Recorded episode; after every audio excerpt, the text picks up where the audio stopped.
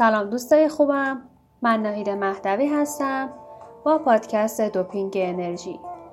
توی این پادکست قراره درباره کتاب آخرین راز شادزیستن با هم بخونیم و در این اپیزود آخرین فصل این کتاب رو قراره با هم دیگه بخونیم.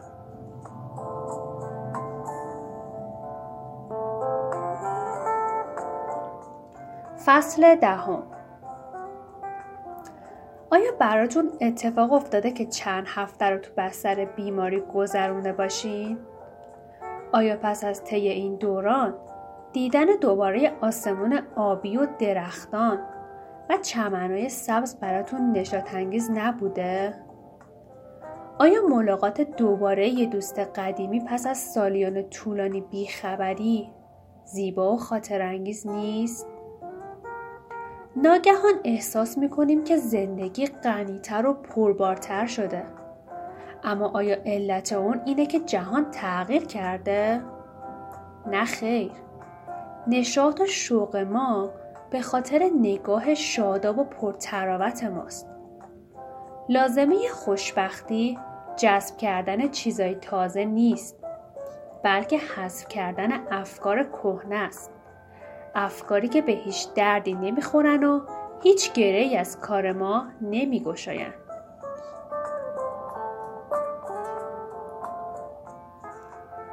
اگه تمام تلاش ما توی زندگی پیدا کردن عیبای دیگرون باشه، مثل این که ببین چقدر چاقه، عجب دماغی داره، چه دهن گشادی داره.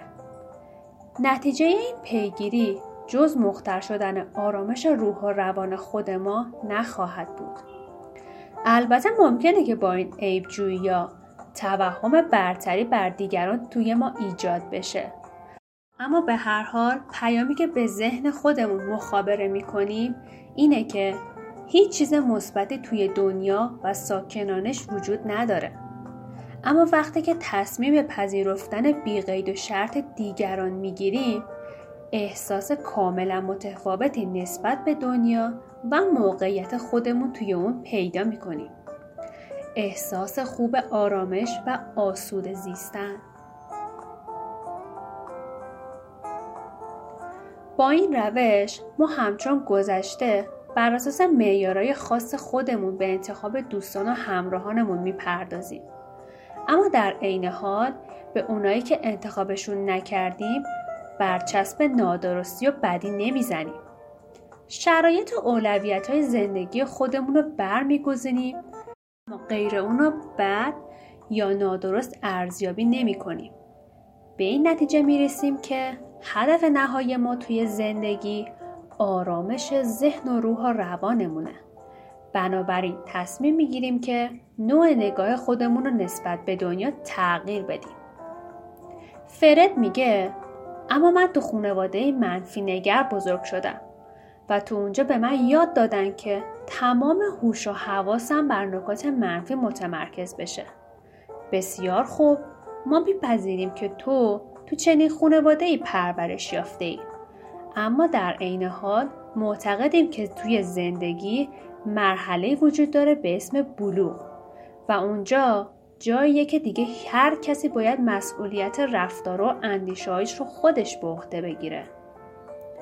حالا دیگه دوران کودکی و حاکمیت افکار بزرگتر را سر اومده و دیگه وقت تغییر کردنه.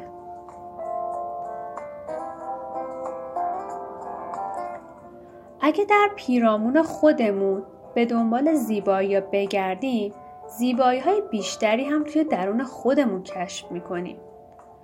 ما تو آینه وجود دیگران نه اونها بلکه خودمون رو میبینیم. در حقیقت نظری که در مورد دنیای اطراف خودمون داریم بازتاب نظریه که درباره خودمون داریم. جهان هستی حتی شگفت‌انگیزتر از اونیه که میتونید تصور کنید. این جهان اونقدر با ظرافت و دقیق طراحی شده که همگی ما تمامی درس‌های لازم زندگیمون رو از دیگر بازیگران صحنه هستی فرا می‌گیریم. بزرگان روحانی و مذهبی به ما آموختن که همه ما انسان‌ها در واقع یکی هستیم و رشد و دردمون وابسته به همه. به عبارت دیگه درد تو درد منه و رشد تو رشد من.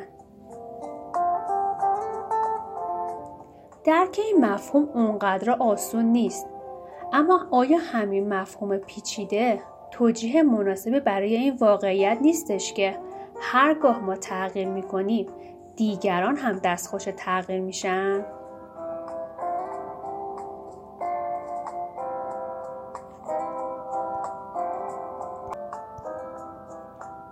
دیدگاه منطقی معتقده که یا خود انسان باید انتخاب کننده جهتش توی زندگی باشه یا اینکه تو جهتی از پیش تعیین شده گام برداره.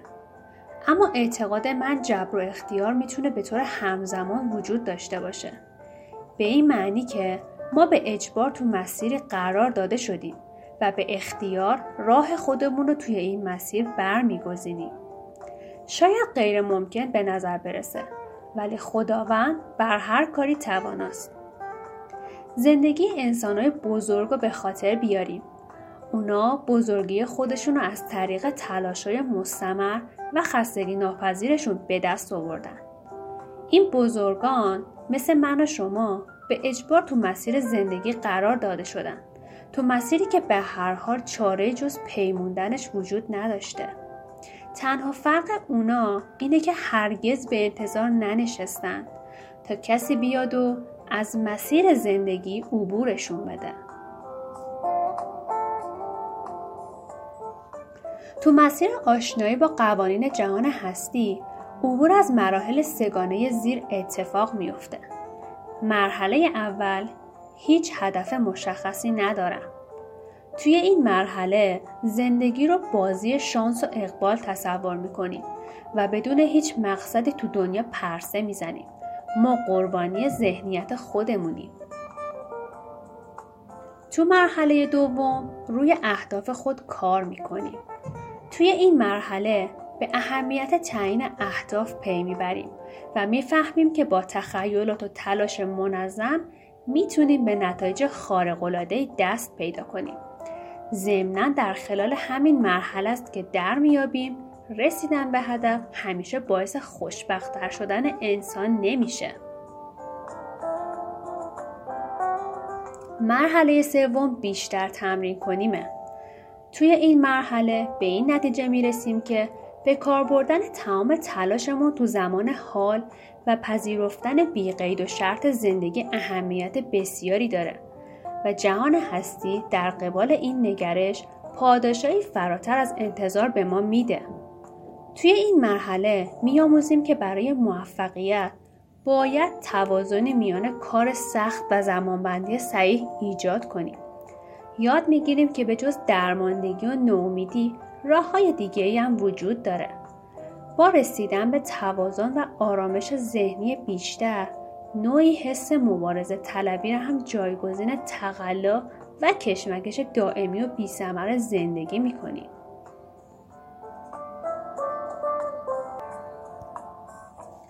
کجا باید به دنبال معنا و مفهوم زندگی بگردیم؟ زندگی ما با یک عمل بزرگ معنی و مفهوم پیدا نمی‌کنه.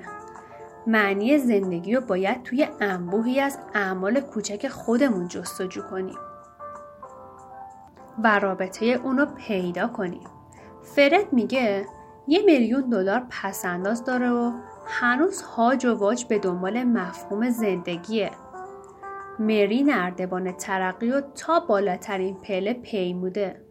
اون حالا رئیس شرکته و هنوز از خودش میپرسه که معنی این زندگی چیه؟